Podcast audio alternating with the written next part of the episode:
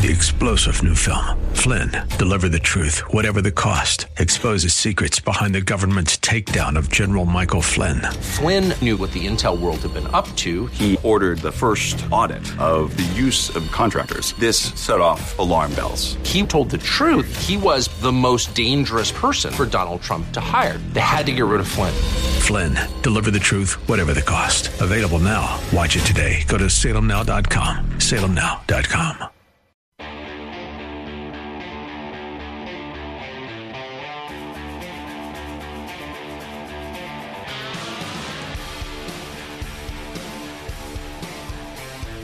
Welcome back into the Bruce Hooley Show. I'm Jack Windsor, privileged and honored to be here with you on 98.9 FM, The Answer, filling in for the great Bruce Hooley. Bruce, we love you. We continue to pray for you and your healing and recovery. Can't wait to have you back here in this chair behind this microphone, sharing your wisdom. And I hope to have you on again soon and get an update on uh, how and when you're going to be installed on the school board there at Jonathan Alder. Fantastic news. Uh, great victory for Bruce. Uh, thank you for listening, and I want to say thank you as well to the Freedom Foundation. They are partners of ours at the Ohio Press Network, and yes, we do benefit by mentioning them. And I'm going to do it anyway because they benefit you. What's the Freedom Foundation? That's the group of people who has been educating government employees since that Janus case five years ago decided upon by the United States Supreme Court that if you are a government employee, you don't have to pay union dues. You don't because you don't have to join the union. And if you want a government job, you don't have to join the union to get the job. Here's the problem. Here's the rub for unions. They don't want you to know that. Why? Because that cuts off their lifeline. When you don't join the union, your dues don't go to government union bosses. That's important because those government bosses get paid a lot of money and then they contribute to campaigns like Joe Biden's and to the progressive activism that's going on in our schools that you're disgusted by. And you go, well, how did that happen? Well, they've got a lot of money. They got a lot of power and they've got a lot of influence. But when you go to optouttoday.com, which is the website created by the Freedom Foundation, you can see how simple and seamless it is to opt out of your union. Now, you're going to save, on average, about $1,100 per year. Newsflash in this world of Bidenomics, that's real money, baby. So get over to the optouttoday.com website, opt out, share it with your friends, share it with your family, let them save money, and better yet, cut off the funding to union bosses. I'm actually looking at my phone right now, and here's a report from the Freedom Foundation. New report Biden administration costing taxpayers hundreds of millions of dollars for union political activity during government working hours. Uh, we'll unpack that more in a segment down the road. Speaking of segment, the final segment of today's show, we will be joined by Dr. Glenn Duerr. He is a professor at Cedarville University. Now, Dr. Duerr is going to hopefully have time to step through two topics with us today. The first one being what is the latest on the hostage situation with Hamas terrorists and people who were captured uh, by that grotesque group. And then the second is how does he see the election in Argentina of a guy who ran on the premise that we're going to cut it all down? The president elect, literally early in his campaign, was carrying around a chainsaw. We're cutting it all up. We're doing it differently. Now, my understanding is that there's a two party system there that he's not really a part of. He eventually aligned with conservatives, but he's really an independent. He's an outsider. And I think I want to spend some time now kind of teeing up that conversation because I think it's important to understand the reality and the reality that the press creates can often be two separate things. And then you've got to triangulate. You go, you got a point here and a point here. Where here's another point. Let's triangulate. Where where is this guy really? and you can tell a lot by how the press writes about him. Here's what they're saying. Argentina elected right wing libertarian. So there's your first dog whistle. You know what a dog whistle is? That's the thing that you blow that nobody else can hear but your dog can. That's that's the phraseology that members of the press use that you kind of gloss over that it might actually over a long period of time influence you? Because if they call them right wing then you go okay right wing and then you know what they, else they'll do? They'll, they'll put labels and assign character traits to people that they've identified as right wing just just a little little bit of insight there. So Argentina elected right wing libertarian Javier Milei as its new president on Sunday, rolling the dice on an outsider with radical views to fix an economy battered by triple digit inflation. Uh, hey, Reuters, by the way, I'm reading this from Reuters. You know what's radical? Triple digit inflation. That's pretty radical. When you lose the spending power of your money, when you're living in squalor and poverty, that's pretty radical. Um, and it says that they've taken a chance, they've rolled the dice on a guy who has radical views to fix the economy battered by triple digit inflation, a looming recession, and rising poverty. Milei, who rode a wave of voter anger with the political mainstream, won by a wider than expected margin. He landed some 56% of the vote versus just over 44% for his rival, Peronist Economy Minister Sergio Massa, who conceded. He lost. And he said, I lost, you win. Now, the, the Peronist Party is, uh, I, I, would assume, is the left leaning party, and uh, they've been in power for quite a bit. So, why does that matter? The model of decadence has come to an end. There's no going back, Milei said in a defiant speech. Reuters is calling it a defiant speech after the result, while also acknowledging the challenges that face him. We have monumental problems ahead inflation, lack of work, poverty. The situation is critical, and there's no place for tepid half measures.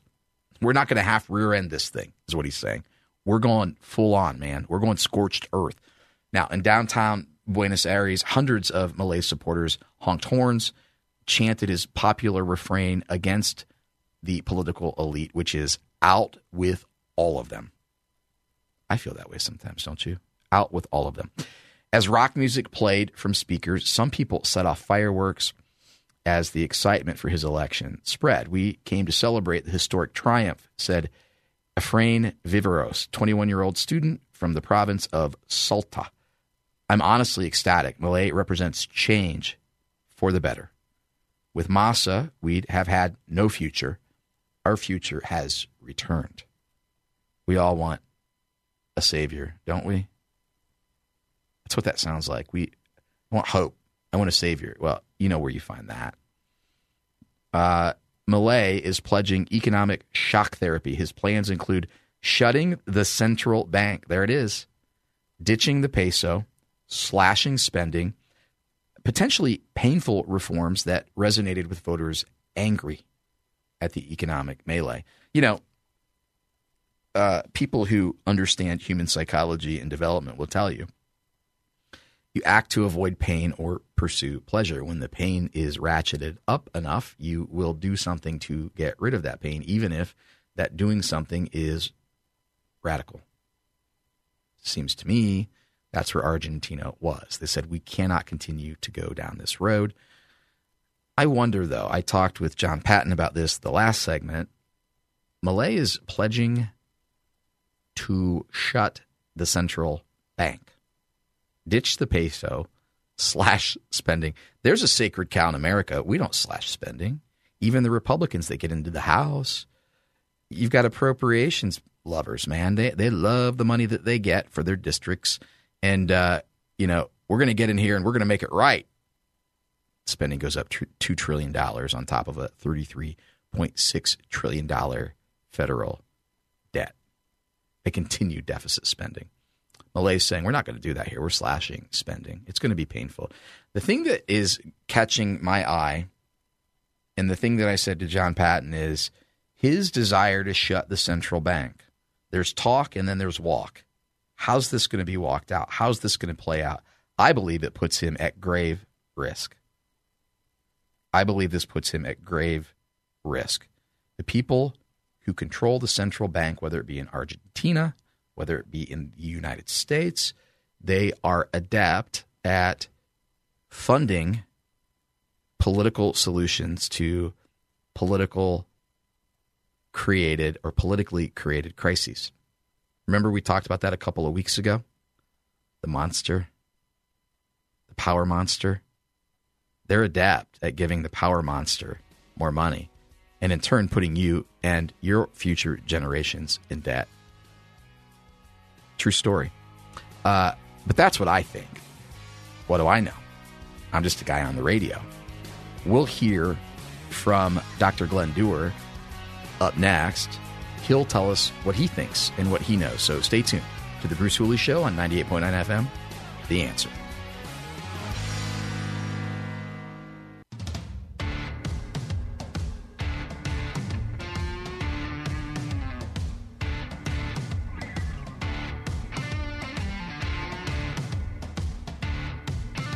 Rounding third and heading home.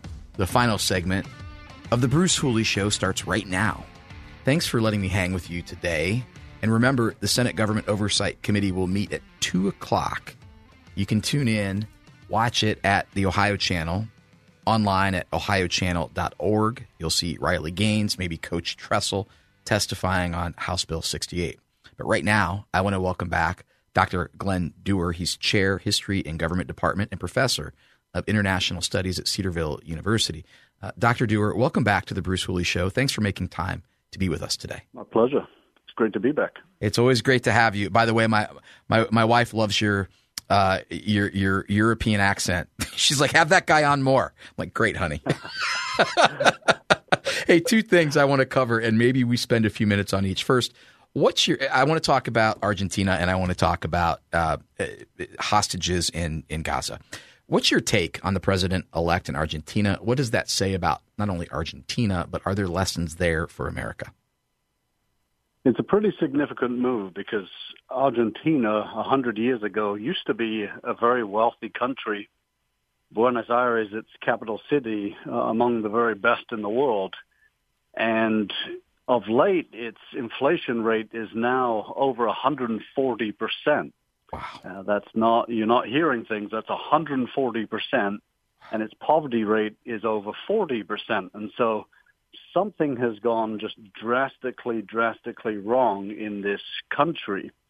Uh, it has, uh, like a pendulum, swung from left to right recently, back and forth.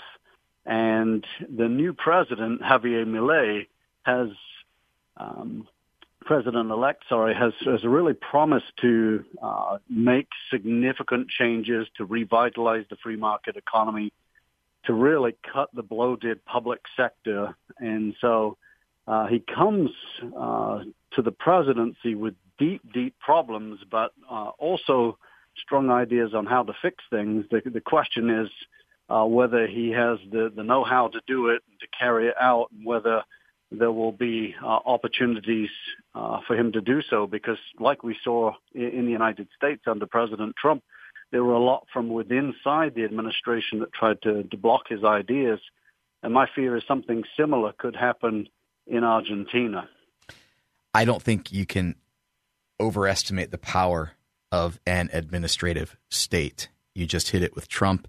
I worry about that with uh, Milei and by the way, I had a conversation before you came on with a crypto expert, and we were talking about Milei's comments about the central bank. Here's a, here's a hard question: Do you think Milei can shut down the central bank without harm to himself? The question is where what what he does, and his big proposal has actually been to get rid of the Argentine currency and adopt the U.S. dollar instead, simply because of its stability and to get outside of a, a cycle of hyperinflation. And so he has significant support. He won close to 56% of the vote, but has really vaulted from uh, almost you know nowhere being a professor to um, uh, equivalent to the House of Representatives to president all within a couple of years. Uh, he was only elected in 2021 initially. Wow. But to get back to your question in terms of uh, pushing back against the, the central bank, it's a difficult one because uh, Argentina's economy has been so weak in recent years and its inflation rate so bad that I think even those from inside of those positions of power are realizing just the, the shortcomings of their own policies. And so I, I think it's possible but the question is how Milei is going to approach it because uh, he's known for being dramatic, for being a firebrand, and it's one thing to campaign that way. It's another thing to be in government and to legislate. And so we will see how he, he emerges. That's a great analysis. Let's toggle over to what's going on in Gaza. We know that there were, I think, 13 uh, hostages released Friday, 13 Saturday, 19 Sunday. There's been an extension of the truce. What can you tell us? Yeah, it's a five-day uh, ceasefire thus far. It was supposed to be 48 hours. The good news is we've seen 74 Israeli and other hostages released. Uh, there's still around 170 left, so there's a lot more work to do. 10 have been promised today and 10 tomorrow on Wednesday. It's typically uh, the exchange is happening for every one Israeli. About three Palestinians are being released. And so it's it's positive news, especially for families that have waited over 50 days now trying to get loved ones back.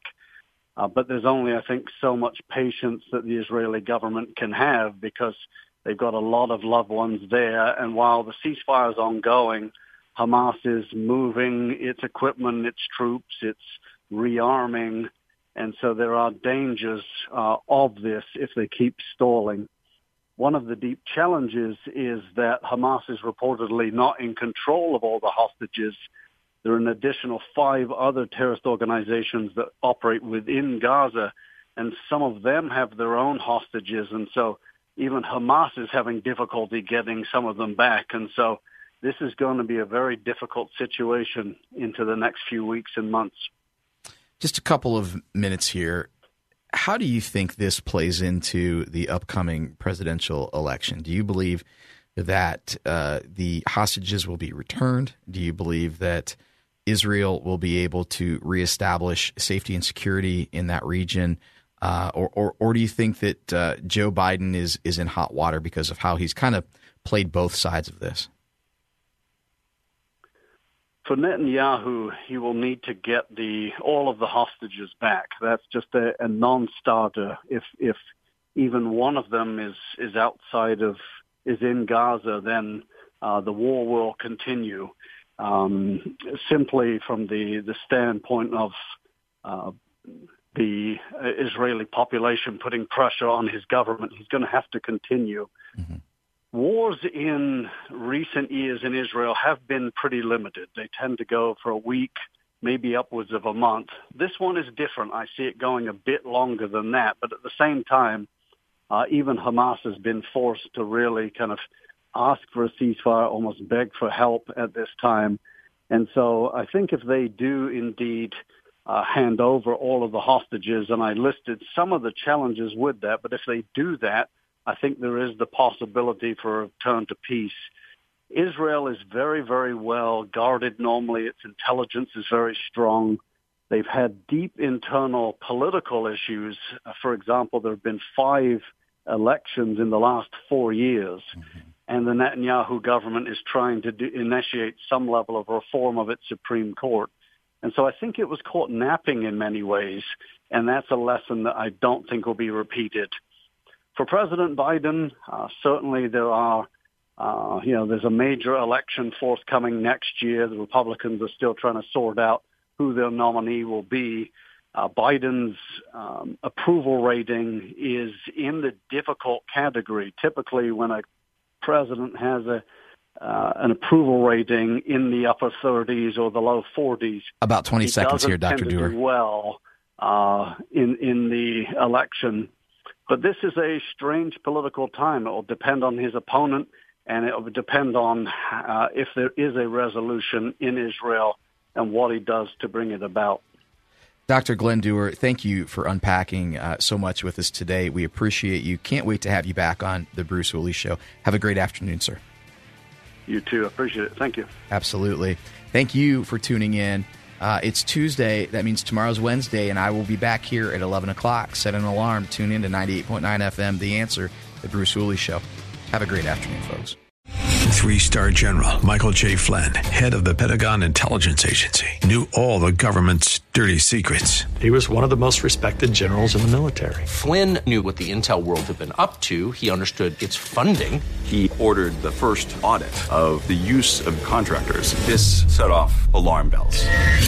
The explosive new documentary, Flynn, Deliver the Truth, Whatever the Cost, uncovers the facts behind this scandal. Flynn told the truth. He was the most dangerous person for Donald Trump to hire. I find out the worst enemy that I'm going to face in my life is right here in America. They took my assessment and they wanted me to change it. And I was like, I'm not changing it. They had to get rid of Flynn. With in depth interviews, archival footage, and never before seen personal records of the man behind the headlines. I just felt like I was drowning. Flynn, deliver the truth, whatever the cost. Available now. Watch it today. Go to salemnow.com. Salemnow.com.